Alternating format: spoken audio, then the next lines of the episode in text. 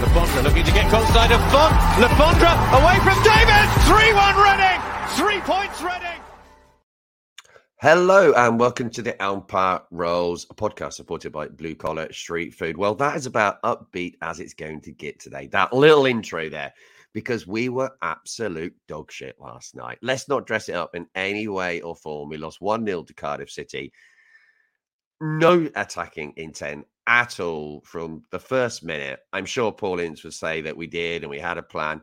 I don't know what the plan was because I didn't see it. It was dreadful absolutely awful. But to help me talk through it, I've been joined by Hugh. How you doing, Hugh? Yeah, not too bad. Uh, glad I didn't go down to Cardiff last night, so I got a good night's sleep after after watching that. Got to turn it off at ten o'clock and just kind of go up to bed. So um, yeah, not not too bad. well, here's someone who wasn't quite so clever and uh, did actually go to the match, and that's Alex. So shit. Honestly, it was so bad. Um, it's a shit game it's a shit journey, shit weather. It's a crap journey back. Like, it's just rubbish. It's awful. What a waste of my time. And you spent four hours or so with Matt Lansley. I mean, you could look at that either way. That was a pleasure, Lansley. Don't worry. Don't listen to him. no, no, Lansley's great. He knows that. I'm joking. Right then, so there were five changes last night. I need, I feel like I technically need to go through this. In was Azeez, Guinness Walker, Dann, Fornah, and Loum. And out was Yiadom, who was suspended, obviously, so that was a no-brainer. Ince, who they said on Sky Sports that he was in the red zone, so they were worried about him, but they still put him on for the last half hour. Long seems to be injured as well. Rahman injured. Hendrick seems to be illness. So a lot of them were forced, weren't they, Hugh? But ultimately, do you really think that had much impact on the actual game? I guess it did a little, but I think we would have played exactly the same. When you're when you're starting a game though with four centre backs on the pitch and a holding midfielder, you're never going to create anything. You're setting up your stall, and especially the day before, Ince was saying in his pre-match press conference, um, "We're looking to stay in the game." I think the phrasing was, "You're playing a team away that haven't won since October." you shouldn't be looking to stay in the game against a team like that. So it just, yeah, you looked at the lineup. I actually texted my mate, um, who's a Cardiff fan, the moment I saw the lineup and said, we're not playing to score a goal today. So it's either nil nil or you're going to win this one. So it's just like you look at that and think, where's the creativity on the pitch? I get like, and yeah, Ince, they did say on on Sky, I think it was a hamstring issue. So they didn't want to risk playing him from the start. But you've got Casadei, you've got Meite on the bench, you've got attacking options, but Ince clearly set up to not to score yesterday. Yeah, which is a trend. I also saw a stat that I think it was Tom Lunn on Twitter, and he said that Cardiff hadn't won eight home games on the trot now, hadn't won in, and uh, they hadn't uh, had such a bad win since 1920. And along come Reading FC, Alex. I mean, we kind of all had a sense how this might end up, but we always hope bizarrely optimistically with our terrible away record something might change. But there was no no evidence at any point of that happening last night. I stopped watching at one point last night. It was rubbish. I was in the ground in the stand. I was just like i just don't see the point. Just went on twitter on my phone just to see what people were saying about the game instead. Turns out no one was saying anything about the game. People were just looking for movie recommendations but um yeah the it was so frustrating because the lineup actually gave a little bit of not hope, it wasn't hope, but it gave a little bit of like flexibility to what we could have done. There was there was a chance when you've got an opportunity to make four or five changes to the team. There's a chance that you can line up and do something different. And instead, we just lined up in exactly the same manner, just with different players. I, I don't understand what the like what the plan is when you do that. You're obviously you're going to get the same result if you just line up in the same formation every week. It, it just seems so kind of like lazy. Uh, it, like there's no there's no thought process about oh well today we're playing Cardiff. Cardiff like to attack using wing backs. Well maybe we should try and neutralize them somehow. And it just feels like we just basically sit there and we play like it feels like Paul Ince is sitting there playing football manager and he's just literally just click and continue the whole time, just changing the team lineup at the at the last moment. It's yeah, it's really frustrating because it felt like just such a missed opportunity because Cardiff were not very good, and yet they dominated us, um, and probably should have won by more than more than one. Probably should have won by three or four. And I mean, speaking of what you said about movie recommendations, if anyone listening has seen Mike Bassett, England manager, where he confronts the England fans after, it's almost like Paul Ince was a bit like that. And it's like, well, what do you lot know anyway? And I just want to say, well, 4 3 3 worked in the week in the second half. So stick and Mbengue at right back, Guinness Walker at left back, only start one of Loum or McIntyre at holding midfield, and then go Fornah Casadei, and then have a front three of Meite, Carroll, Azeez. It's not rocket science. 4 3 3 worked. You're not, and like you were saying, Alex, they're playing wing backs who want to push up high. So what you do is you try and exploit that space. If you don't have anyone out wide, you can't exploit the space. We just stuck nine behind the ball, and that was it. Yeah, that's pretty much summarized. Let's finish the podcast then. that was pretty much it, wasn't it? Really? Yeah. No. Um, what we're going to do in the format today, we're going to quickly run through the match because there was very little from us to talk about attacking. There was nothing at all.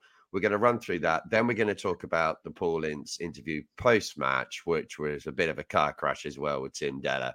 It's become a bit of a tradition that over the last 15 years or so, hasn't it? There's always these moments. And then we're going to have the questions that you've sent us in, which we really appreciate. And there's loads of different topics that we're going to cover there. So during the match, what happened? First half, Cabin missed ultimate chances.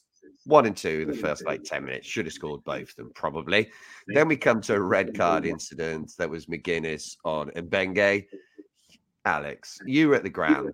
It looked like a red card from us sat at home. What did it feel like when you were in the ground? It looked really high. McGuinness's challenge looked really high, studs up. It looks like a straight red card. Um, and the referee makes his mind up in about half a second that he's giving the yellow card. He's already got his yellow card out before anybody like says anything. He's he already knows what he's doing. Um, I, I can't really see how you give a yellow card. I don't know where the referee has stood when he gives the like I couldn't tell you where he would like what his angle was or anything. Maybe he's got a shitty angle of the of the you know of the incident and that's why he's given a yellow card. But yeah, it's it looks like a pretty much guaranteed straight red card from from the stand. Um, I'm pretty surprised the referee's only given him the yellow. No, I mean with the advantage, yeah. with the advantage of multi-angle from watching it on Sky, the referee had a completely clean view of it. Um, so I don't, I genuinely cannot understand because, like I said, McGuinness has lost the ball. He's taken a heavy touch, and you see it week in, week out in football. A player takes a heavy touch and they overcompensate on it and go absolutely flying into someone.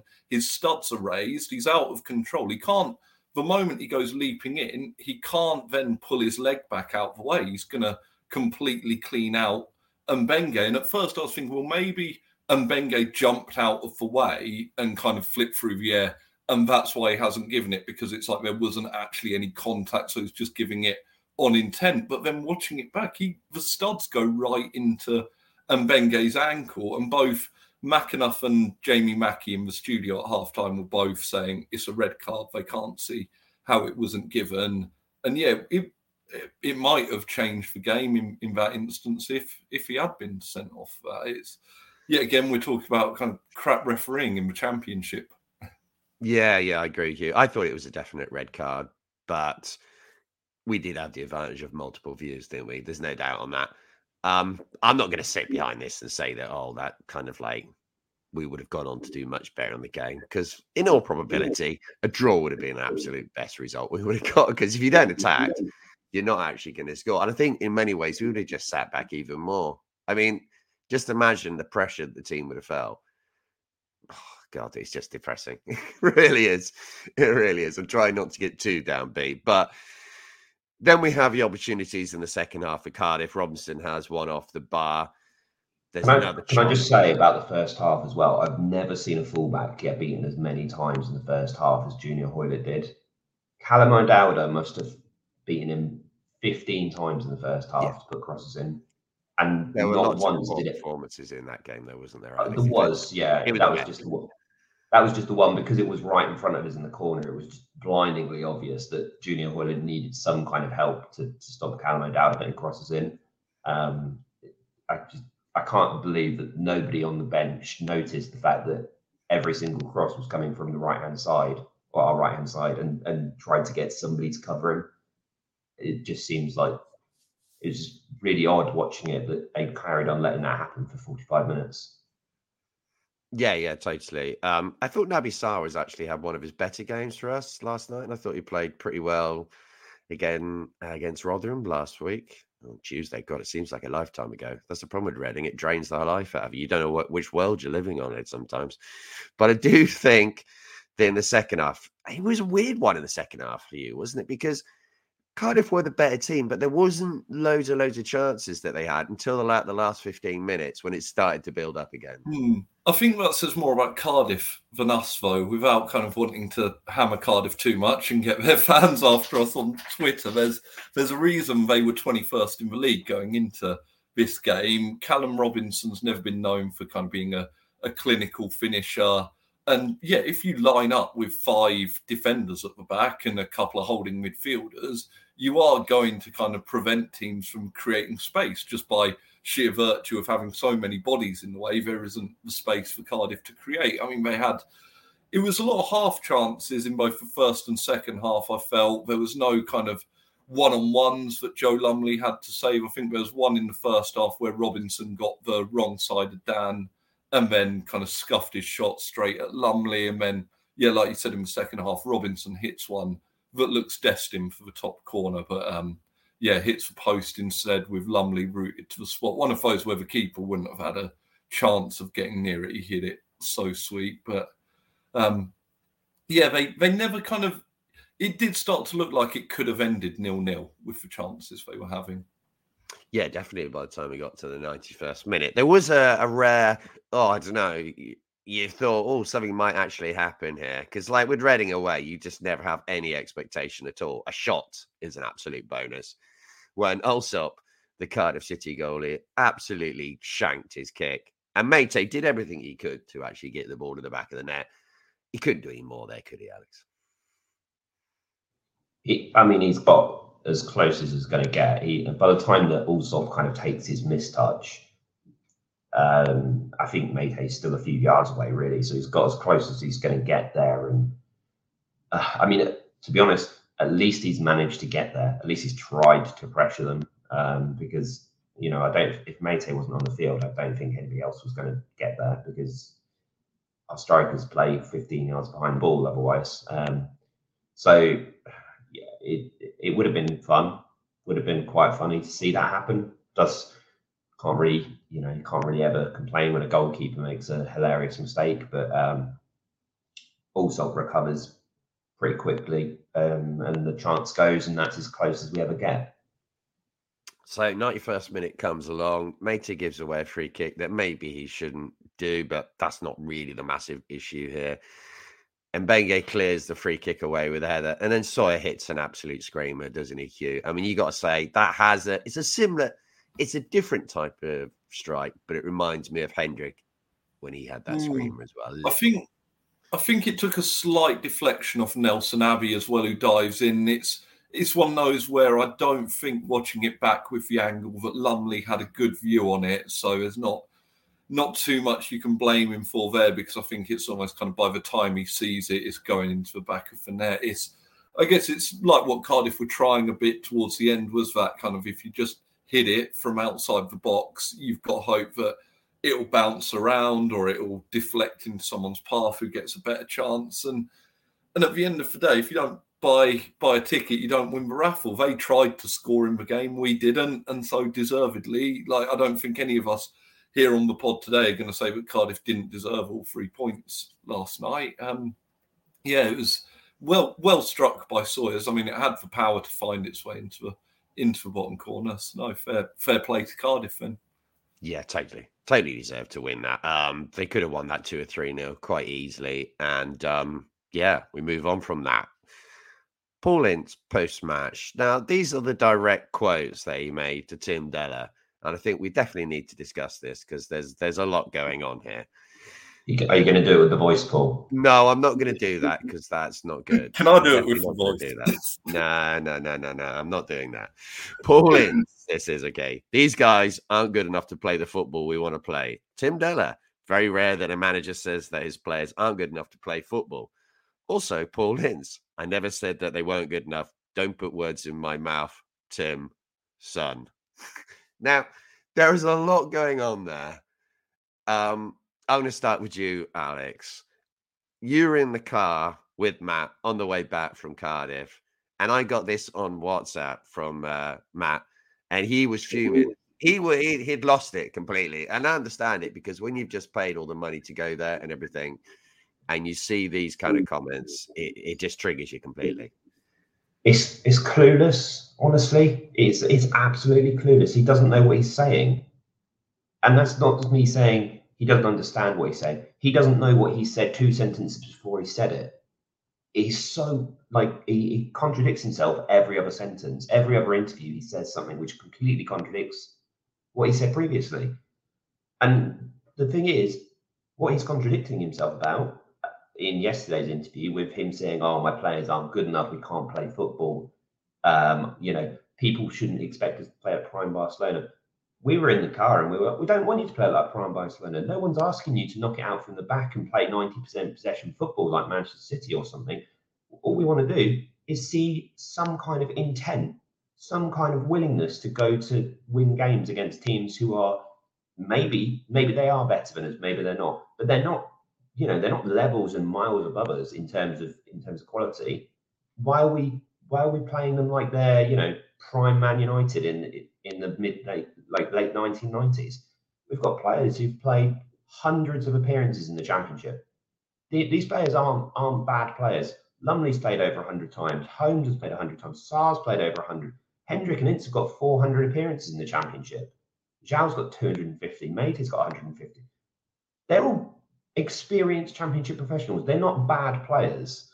And yet we treat them like they're like Paul Ince treats them like they've never seen a football before. I don't understand the like.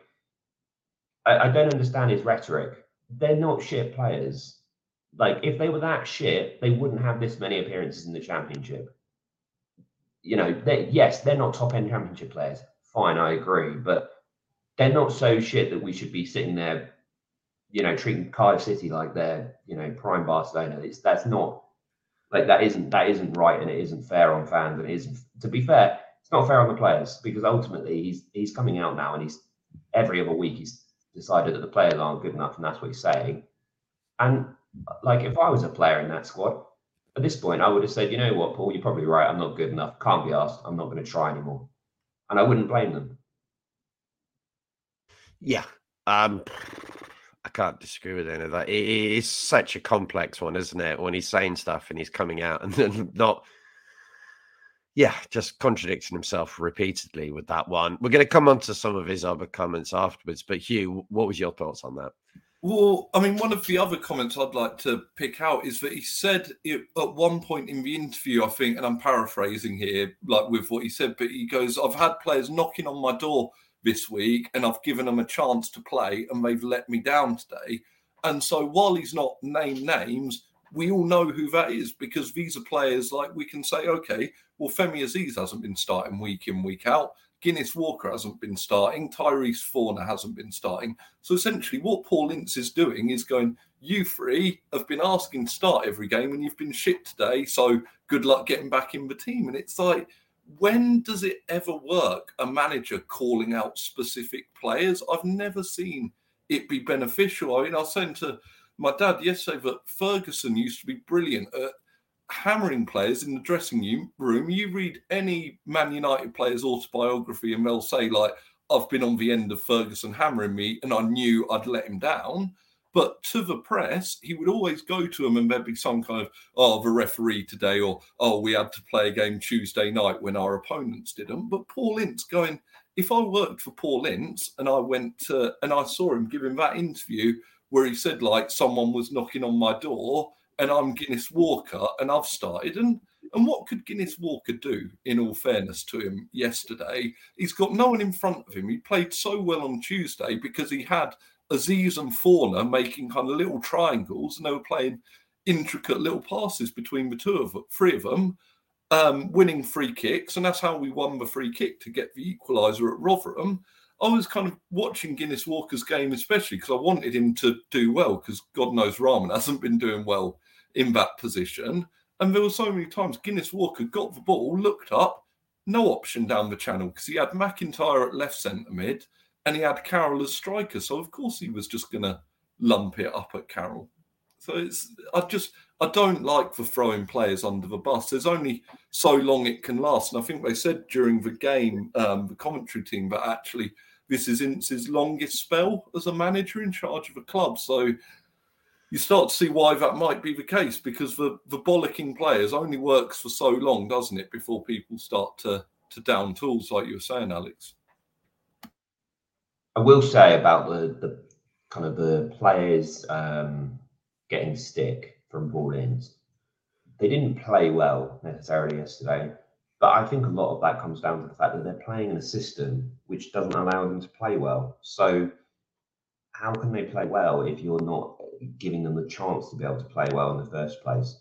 Players like Azeez, you put him in to start, and as you say, Hugh, he's been, you know, knocking on the door, trying to get a start, and now he's finally got a start. You put him up front alongside Andy Carroll, where you haven't played him at all anyway this season, and now you've decided to put him there and then you've not given him anything. Uh, like I don't even know how many I don't know how many times he touched the ball, but it can't have been more than fifteen in an hour. You haven't given him the opportunity to do anything. So how can you like how is it their fault? Because you, you you've asked them to play that system. They've played the system that you've asked them to do. And if you're not training them or teaching them to play in a, a system and make it effective both in defense and attack, you might as well not bother doing any training at all because you're clearly like not getting any of your ideas across if that's what you're trying to portray. Yeah, I I can't disagree with that. I think we should get onto the questions because honestly, there's we're covering uh, some of the topics that come up in that, and um, yeah, I just need to move on from that to be honest, because otherwise just go around in circles, won't we? so here's one from uh, Craig. Then why do players seemingly like Ince when he throws them under the bus, doesn't play them, plays them out of position, or using tactics that don't suit them? If Paul Ince goes, do we assume Tom Ince goes or stops performing? Best player this season, but at the expense of the team? What do you think, Hugh?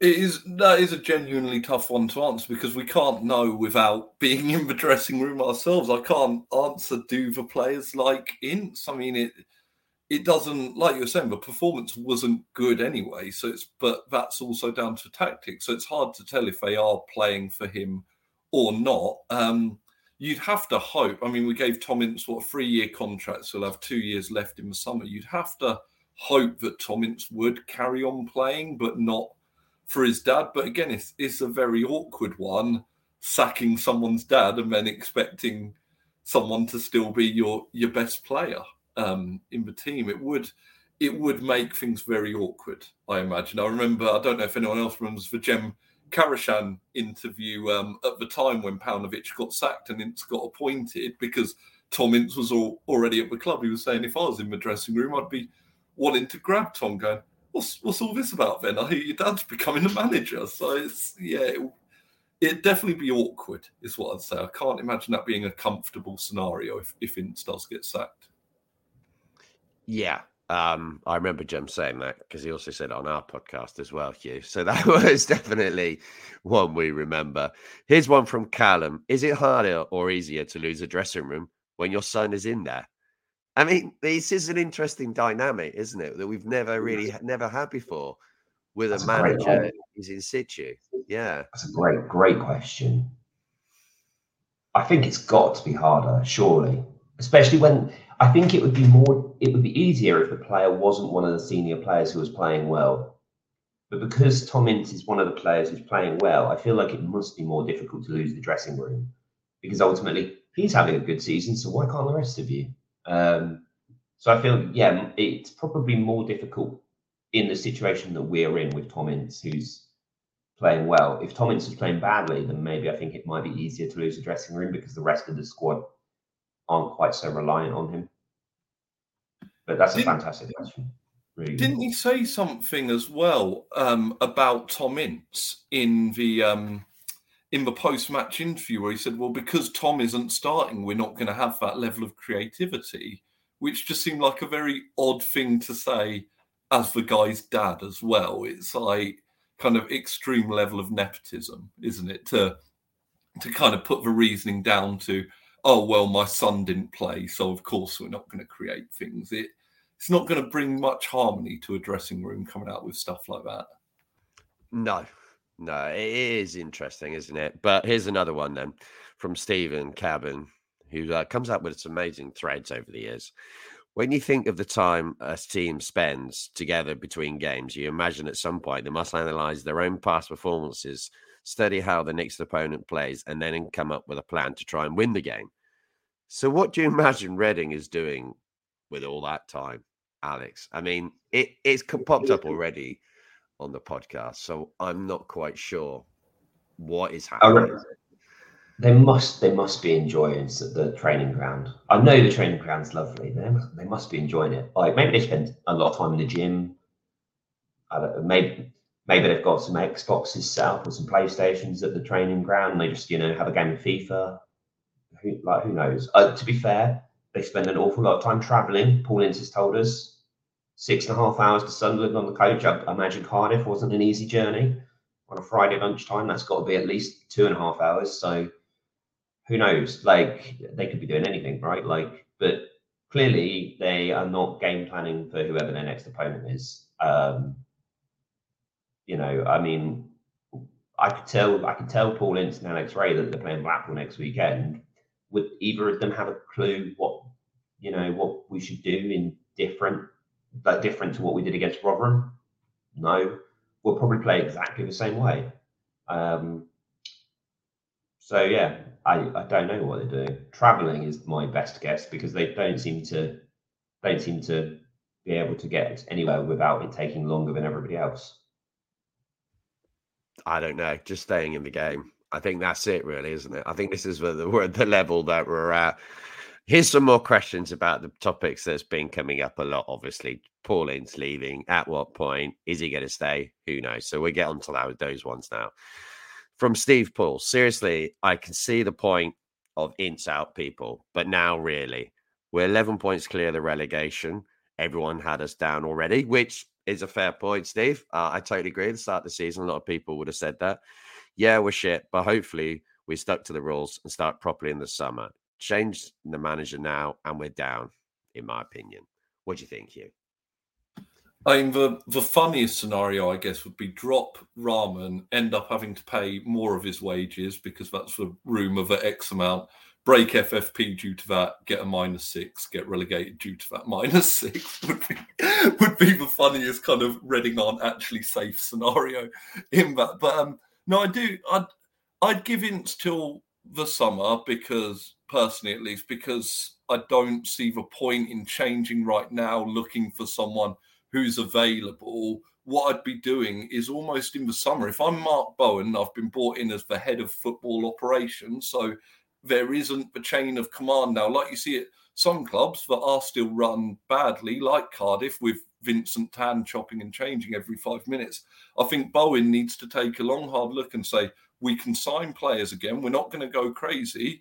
But if we've got a head coach, what is his style and what do we want to implement at Reading? Now, I think Ince should almost have to interview like anyone else to say, what does next season look like if you're in charge? And if I'm Bowen, I am speaking to other people. It doesn't need to be kind of he doesn't there doesn't need to be a kind of post up on May 31st saying, by the way, guys, I've interviewed Nathan Jones, um, and I can't I've immediately blanked on other names that are available, but he doesn't need to say this, but he can be having these conversations in private, say, Paul, what does next season look like for you? Because right now your style of play is shocking. It is for worst football. And we've sat through Paul Clement, where I had no idea what he was trying to do.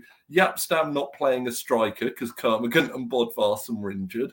And I'd take either of those over the kind of shower of shit we watched through last night. It's been atrocious. I said it last night. I miss Paul Clement football.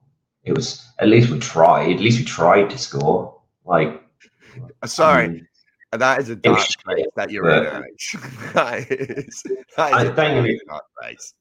I know, like, don't get me wrong, like, the, we would we'd lose under these old managers, Clement, Gomes, and Paunovic, and so on and so forth.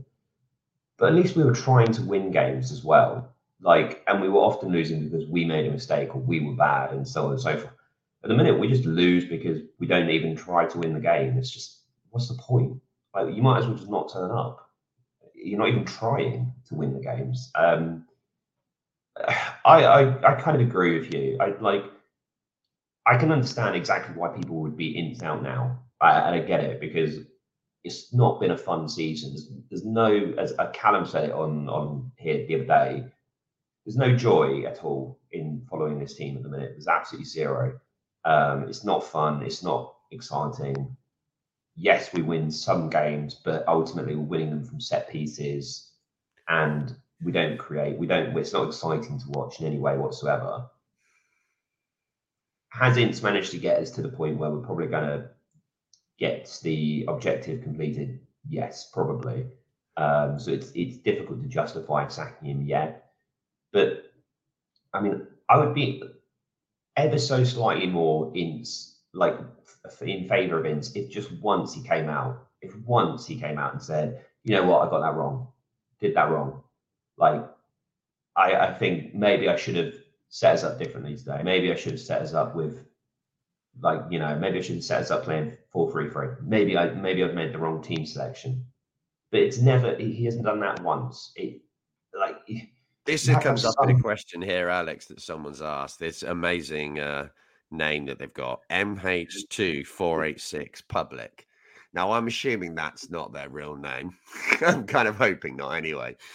Uh, they give a long question about Pranovic's time, saying, but the essentially is has Ince ever taken credit for us playing really poorly? I mean, taking the blame would be better, I guess. But no, he doesn't. He's written that in the heat at the moment. I understand that. Ul- Ultimately, every single week when we play badly, it's all we.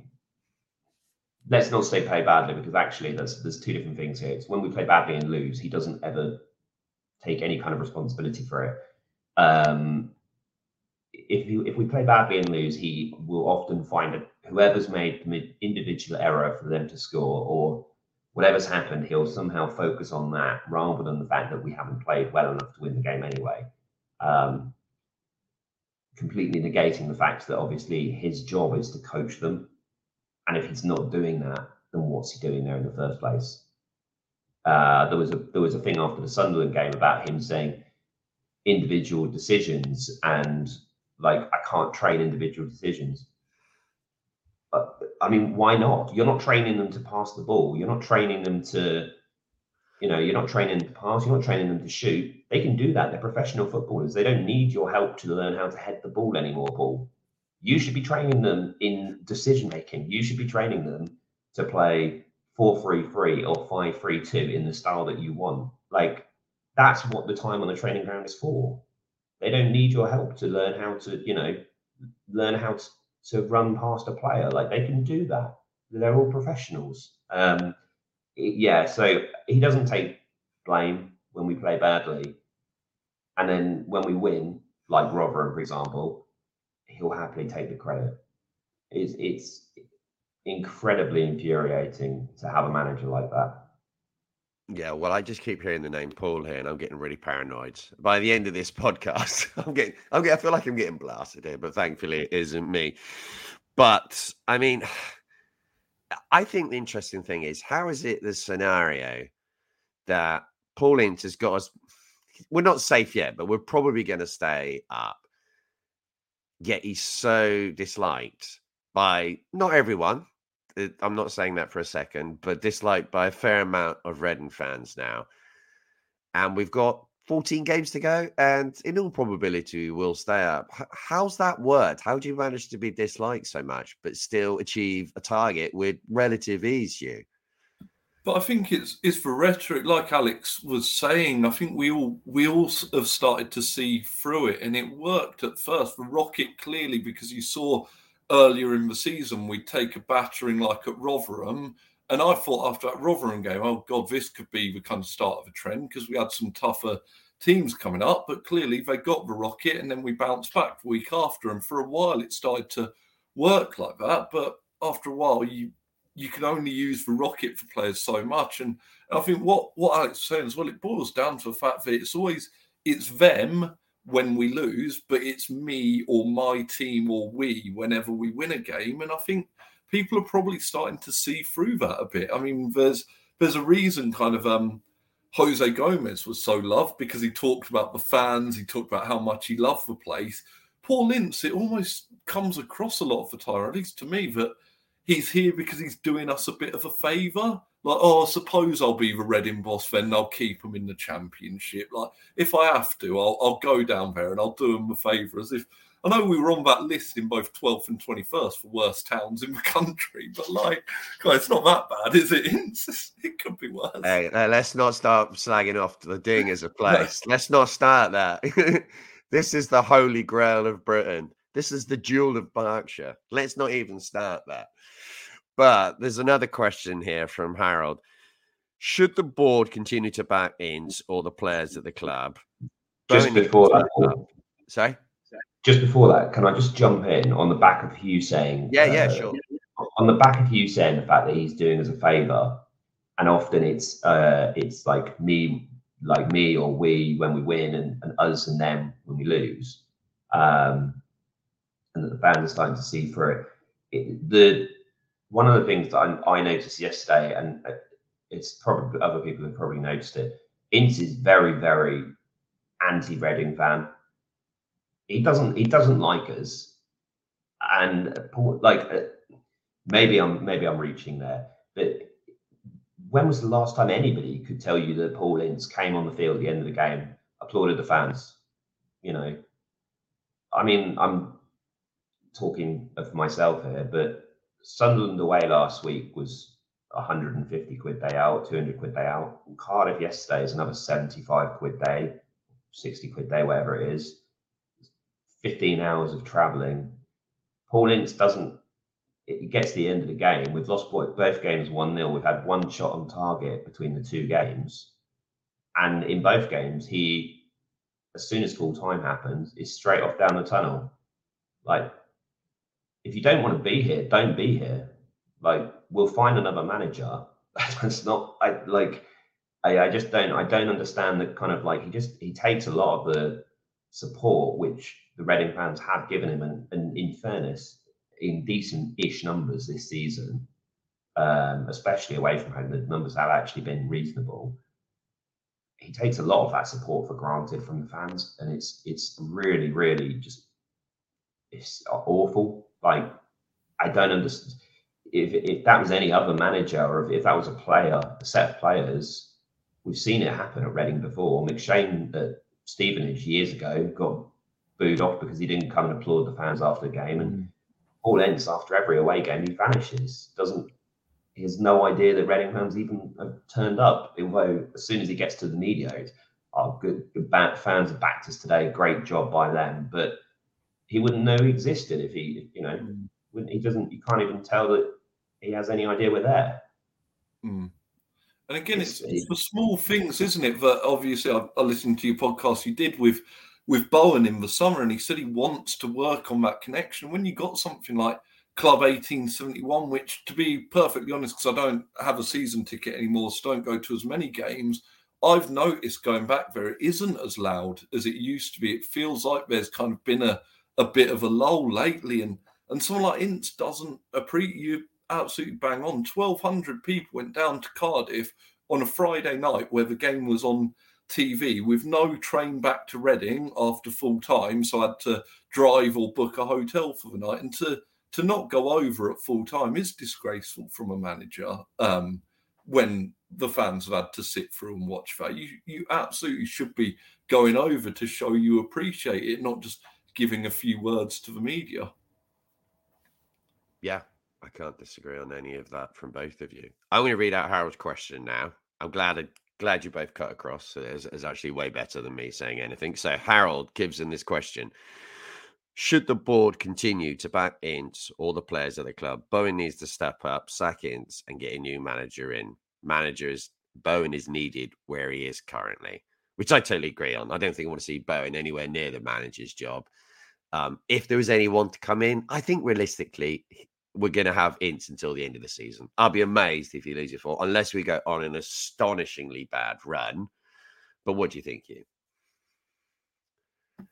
I just I can't see the benefit before the end of the season when you're going to be. It's a much smaller market. In the summer, you can kind of have these private conversations where you go and look at managers who are performing well in League One, League Two. It's a lot harder to do that in the middle of a season to convince some to coax someone out of a another job. So I'd be but if I was Bowen, what I'd be thinking is planning for next season because like we've said, we're pretty much safe. I think three more wins takes us to 50 points. So you'd you'd assume we we're going to get there. It would take a god awful run between now and the end of the season for us not to not to uh, survive this season. But Bowen's role is to plan for the future. He's meant to have this oversight role. I, I 100% agree with um, Harold who asked the question. It can't be that Bowen puts himself back in charge. We can't we can't go back to that now, but it needs to just be that Bowen realizes this role is all about you putting the right people in the right places. We've, as a fan base, reaction to bringing in a new head of scouting has all gone down well, come directs in different positions. So Bowen's now got to think the key role that is the head coach, and that is Paul Ince's role. He's not an old school manager in the way of like bringing your own players and all this and that. His role is just coach the team into being the best Reading team they can be. And right now, he he is not meeting that remit. So Bowen needs to have a long, hard think in the summer. For me, like I said, I, I wouldn't go and hit the panic button right now because you're only gonna. And we've seen it too much as a fan base. I think, Christ, since since Jaap Stam, I'm not wrong in thinking every season we've hit the panic button at some point, brought someone else in, and it's just this painful cycle. So what I don't want to see is we bring someone in in February who gets us over the line, and then we get to October hasn't started well because they were all that was available at the time. So again, we sack them, and then we're just in the constant loop that championship teams seem to be in at the moment. This is officially the Scott Dann zone. He actually started last night, so the Scott Dann zone is a little bit kind of. Uh, a little bit dead for this week, but we're going to use it anyway. We're nearly at the end of this podcast now, and we do appreciate all the questions and thoughts and discussion points that you've sent us. But Alex, is there anything that you'd like to say to like wrap it up? No, uh, sorry, this isn't. I've that's yeah, that's not a great way to end the podcast. No, that was not great, was it, Alex? Everything's been said, though, hasn't it? Everything's been said for the past six weeks, two months. It's boring. I'm I'm bored. I'm bored of supporting this team. Like I know that being entertained isn't the be all and end all of football, but at the end of at the end of it all, I don't go to football to go and watch Reading sit back every single week and not even try to win football games. And I, if you're not going to try and win a football game, why are you even bothering to be there in the first place? Um, yeah, I, I'm, I'm, I'm I'm kind of over it. I'm done supporting them away from home in the minute. There's no point. Even the games that we've won this season away from home, you look at the games we've won, we won against Millwall, it's a set piece. And then we've held out, and Millwall have dominated the rest of the game. We won at Wigan when, let's be honest, Wigan was shocking that day and hit the post late on anyway. Probably should have equalised. And we won from a free kick. And then we won at Hull, who were 1 0 up against us, should have scored second and then we bundled in a, a, late set piece again, and we scored the, the equaliser from the set piece. I think we've scored like five goals or four goals from open play away from home all season. What's the like? Why why why are we bothering? Like, what's the point? It's it's it's boring. It's not fun to watch. It might get some results at some point at home, whether that's through luck, whether that's through you know good play or smart tactical. I, no, it's just not whether that's you know whatever it's from if it gets enough points to keep Reading in the division fantastic great job done but I have no interest in spending time and money going watching them play away from home anymore. It's just not worth the worth the hassle at the minute. It's just it's just not. Any I was. I was right, honest. Alex. You did have a fair amount to say at the end. Did, you yeah. did have Sorry. quite. Um, and I'll, I'll be honest because, like, you know, I, I do the majority of away games, and anybody who's still going to go to the rest of these away games, I think we've got Borough next away from home, which is like going to be a what 15 hour, 14 hour day. It's a 30 pound ticket. Anyone who's still going to these away games, like fair play, credit to you. I don't know why you're going, but like, you know, good job because it's it's miserable going to those games now. So yeah, on that extremely high uh, level of optimism there, which I totally understand there. That's is where we are going to finish the podcast. So thanks both to you, Alex, and you. If you have, I'm going to say this in a weird way, enjoyed the podcast. I'm not sure that's really how you could talk about it today. If you have, though, give us a five star rating on Apple or Spotify, and we really appreciate it. And we will back with a pre-match preview of the game against Blackpool, uh, probably out on Thursday. So who knows? Maybe there'll be a second before. I very, very, very much doubt it. So cheers. Thanks a lot for listening.